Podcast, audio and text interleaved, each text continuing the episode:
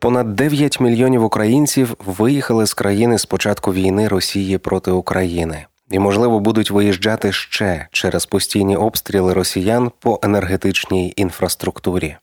Ці люди розселилися по всьому світу, але їх точно об'єднує одна річ. Вони покинули свій дім не за власного бажання, а це дуже болючий досвід. Сьогодні ми розкажемо 3 історії про переселенців, які виїхали з України після 24 лютого, знайшли за кордоном роботу, влаштували дітей у школи та садочки. Але все ж мріють про повернення додому. Це досвід лише 3 людей, у інших доля склалася інакше. Хтось повернувся, а комусь немає куди. Але життя кожного унікальне, і ось як склалося життя наших 3 героїв. Історія перша. Її розповіла Ольга Апенько, яка нині живе і працює у Франції. Ольга – дослідниця західноєвропейського мистецтва. Мене звати Ольга, я дослідниця західноєвропейського мистецтва, музейниця, історикиня мистецтва. Так. На момент повномасштабного вторгнення я перебувала ще в декретній відпустці. І, відповідно, це багато в чому впливало на те, які рішення я приймала, тому що дитині на той момент не було 2 років. І, наприклад, доволі тригерним моментом для мене стало захоплення Запорізької АЕС. Чомусь в цей момент мені стало, як мамі, дуже страшно. І я вирішила прийняти одну з численних пропозицій своїх друзів за кордоном. Це, зокрема, була моя подруга в Швейцарії.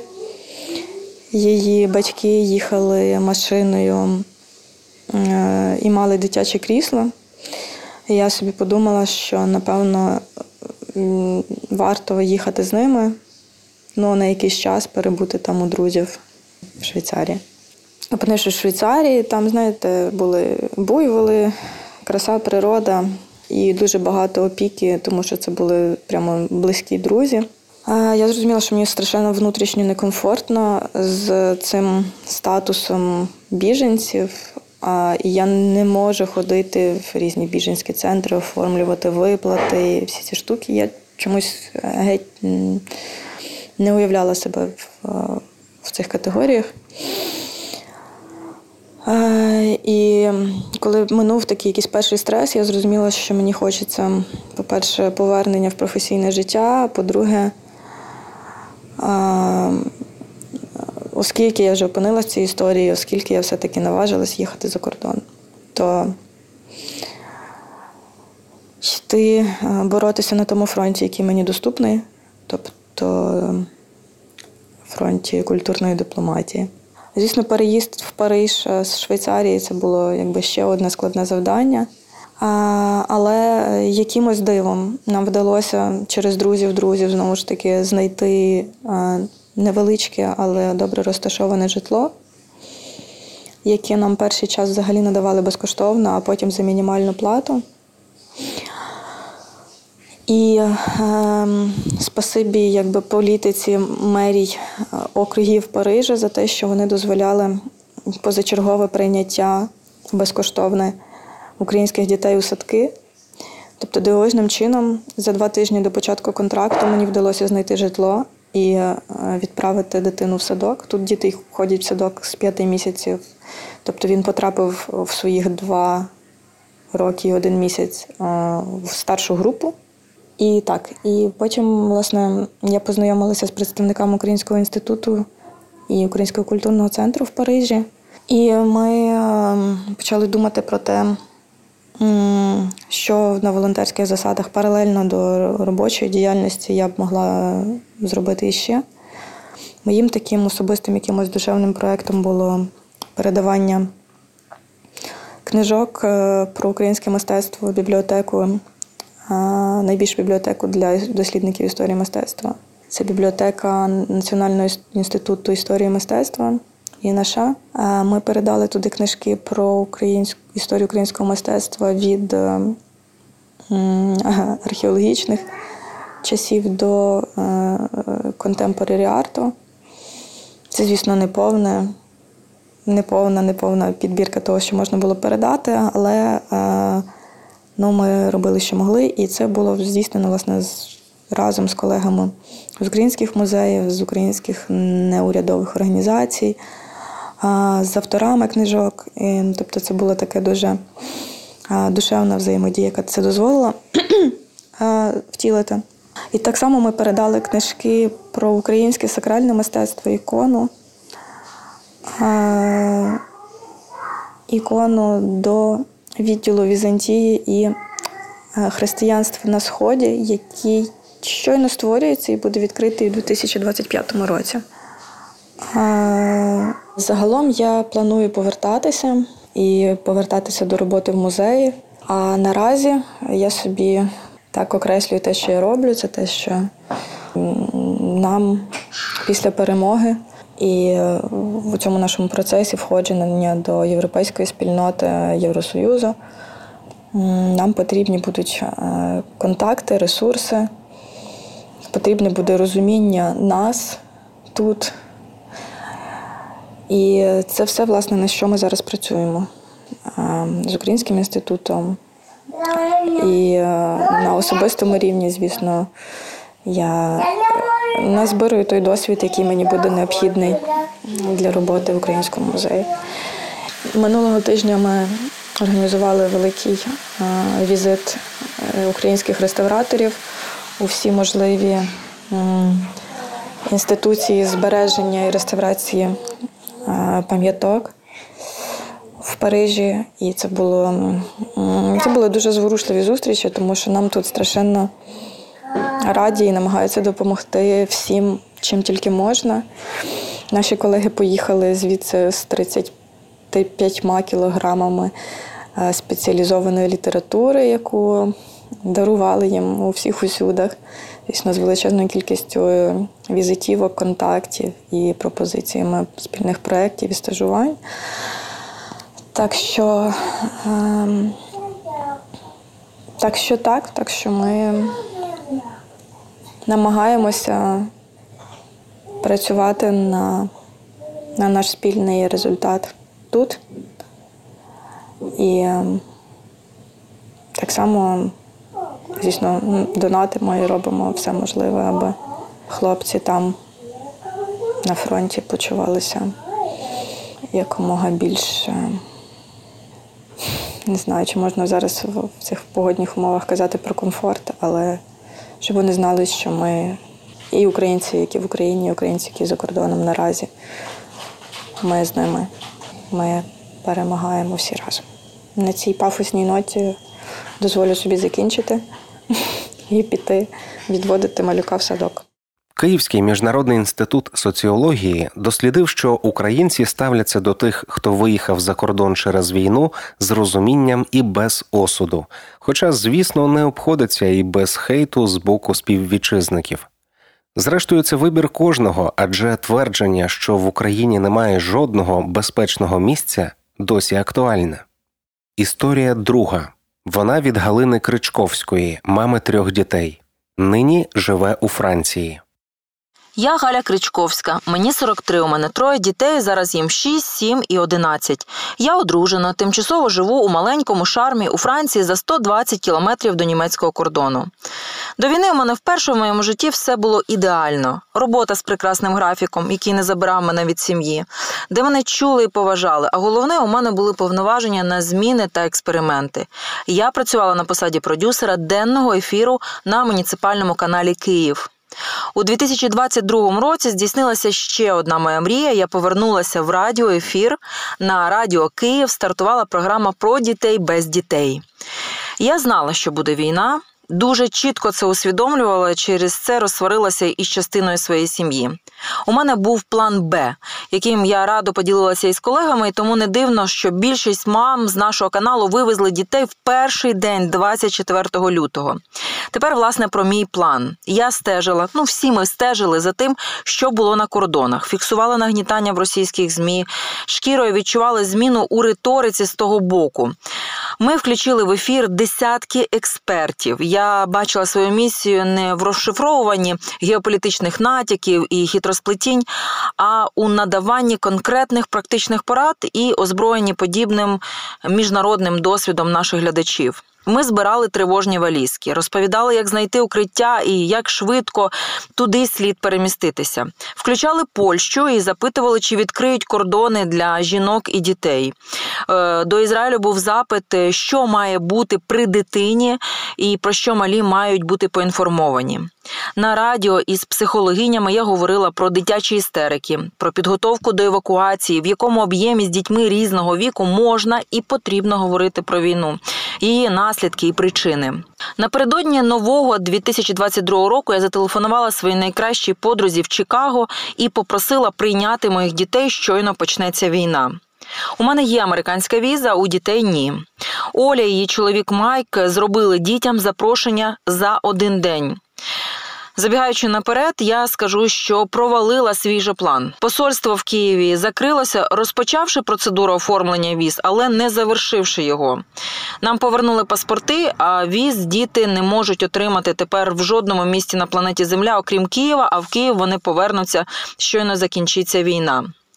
Я зробила ще одну спробу продумати план. Намагалася орендувати квартиру в Івано-Франківську, і тут мене теж чекала невдача. 22 лютого я мала серйозні розмови з мамою і свекрухою. Попросила їх зібрати найнеобхідніше в одну сумку – документи, ліки для себе, плюс жарознижувальне, заспокійливе, то-сьо, білизну, капці, щось невеличке, але дороге серцю, наприклад, світлини або іконку. 23-го я перевірила ввечері, чи все готове. Зранку після мого дзвінка мама встигла на перше метро. А далі почалося пекло №1. Мені треба було виходити на роботу, бо я працювала на об'єкті критичної інфраструктури столиці і несла відповідальність за 6-годинний ефір. Більшість колег з дітьми не вийшли на роботу, і ми перейшли в режим марафону. А дідусі, бабусі ніяк не могли доїхати до внуків, щоб хоча б первинно вивезти їх в глухе село на Київщині.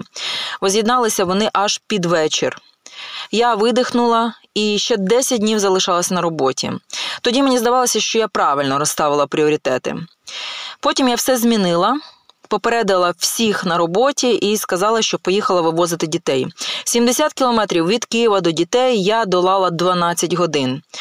Ми переночували, поїхали, переночували в Хмельницькому, поїхали, переночували одну ніч у Франківську. На наступну вперше, я сподіваюся, що востаннє, я сонними виводила дітей із чужої квартири в коридор з 2 несучими стінами. Квартира була просто біля литовища. Рано вранці наступного дня ми поїхали на кордон зі Словаччиною. Піша черга була на 2 години, а в машині ми стояли рівно 12 годин. Коли поїхали по словацькій дорозі, у мого середнього 6-річки почалася істерика. Далі буде ніч в Кошице, потім Відень, і ніде місць немає навіть на переночувати одну ніч. 3 тижні у Відні і 3 тижні в кількох кілометрах від Берліну. Житло ми шукали самі і платили за це самі теж. Не зовсім так. Я була в тумані, туман, реву, їду за кермом, туман, знову реву, знову їду. Житло мені шукали друзі або родичі друзів. Гроші перераховували теж друзі. Куди, з якою метою я їду, я не знала. Ми подалися на канадійську візу. Нам вклеїли ці візи вже коли ми були на території Франції, і коли я чітко зрозуміла, що так далеко, тобто в Канаду, без тата дітей я не повезу. Австрія, Німеччина нічим нам не змогли допомогти. Поки ми доїхали, все соціальне житло було забите українцями, а нас ще й багато, я, 3 дітей, мама. Нам відкрито казали, це просто нереально. Ті 2 місяці – це час, коли я зрозуміла, що таке спонтанна доброта. День спонтанної доброти колись там відзначають у всьому світі, але що воно таке, я не могла дуже довго зрозуміти, а тепер знаю. Це коли абсолютно незнайомі люди діляться з дітьми солодощами, тихо засовують 20 євро в кишеню, на цілий день забирають в парк атракціонів, заправляють повний бак бензину і газу, дарують 2 тижні безкоштовного житла, яке до того здавалося подобово. Далі ми поїхали у Францію, у Лотарингію. Я написала подрузі, такій самій втікачці від війни, що пару днів і я вже не матиму де жити. Вона сказала, їдь сюди, щось придумаємо. Станом на зараз ми живемо вже в 14-му за рахунком житлі, в 4-й країні, але я відчуваю, що скоро додому. Щоночі я бачу Київ, свою чайку, мій хутір на Сумщині. Там у снах мої плани, емоції, продовження життя, мої люди, мої запахи, мої мрії. Я тут не назавжди, тут ми тимчасово. 2 дітей вчаться у 2 школах, хоча в мені вже визріло рішення залишити українську, бо все звелося до формальних галочок, позначок, оцінок, і плюс програми перетинаються. Андрій вчиться писати, читати, рахувати в обох, Ярослава вчить дроби і початки геометрії. Історія світова тут разом з географією викладається. Їм і про, наприклад, Карла Великого і про формування європейських народів дають і розповідають, і як долають демографічні піки в сучасних Китаї, Індії та Конго. Я вступила на англійсько-іспанський факультет мистецтв, мов і літератури, бо хочу роздивитися французьку вищу освіту ізсередини та подивитися, як тут готують педагогів. Загалом я хочу похвалити себе. Я молодець. Я дітей вивезла в безпечну, дитиноцентричну країну. Побут і навчання у них налагоджені. Українськість ми утримуємо читанням, розмовами рідною мовою. Діти знають, що вони повернуться до бабусі, дідуся, коли вдома стане безпечно.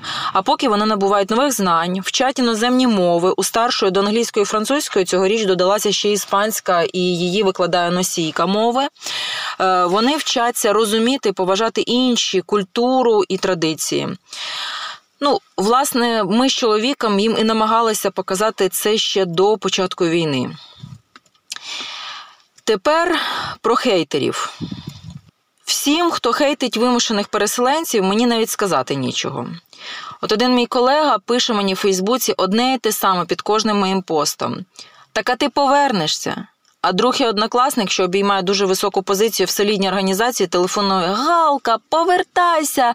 Тут класно, тут безпечно!»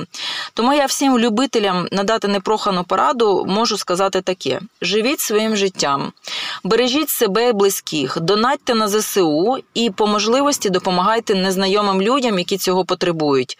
Тобто плодіть добро. Слава Україні! Наступна розповідь від Артема Захарченка, який також має 3 дітей. Привіт, мене звати Артем Захарченко, я дослідник медіакомунікацій, письменник, батько 3 дітей.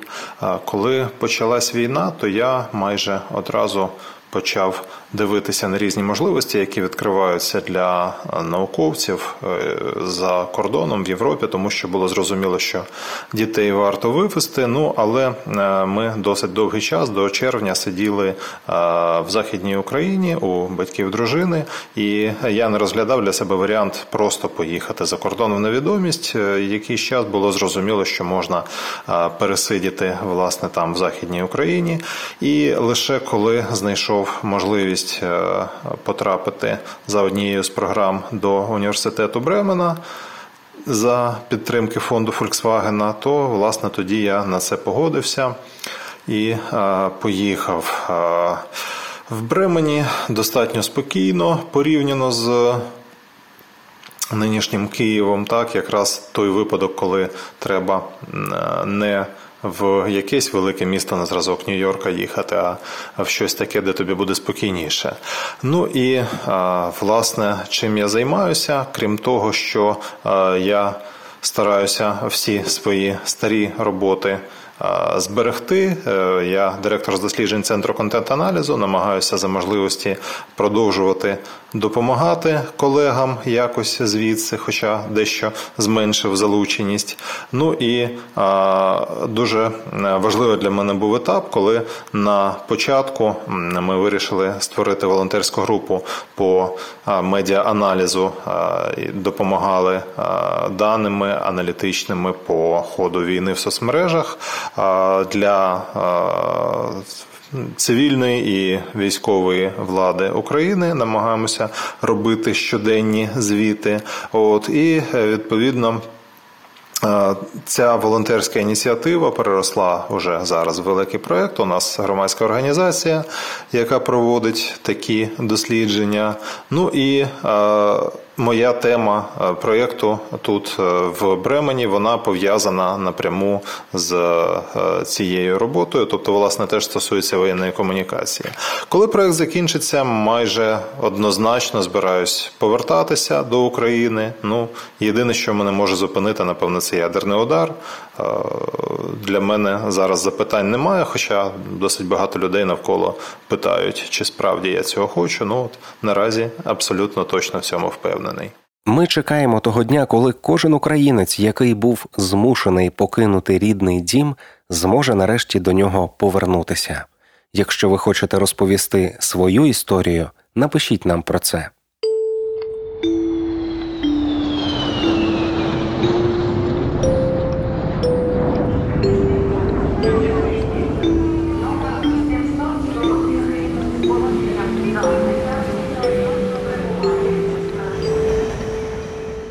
Проект реалізовується за грантової підтримки Urban Space 100.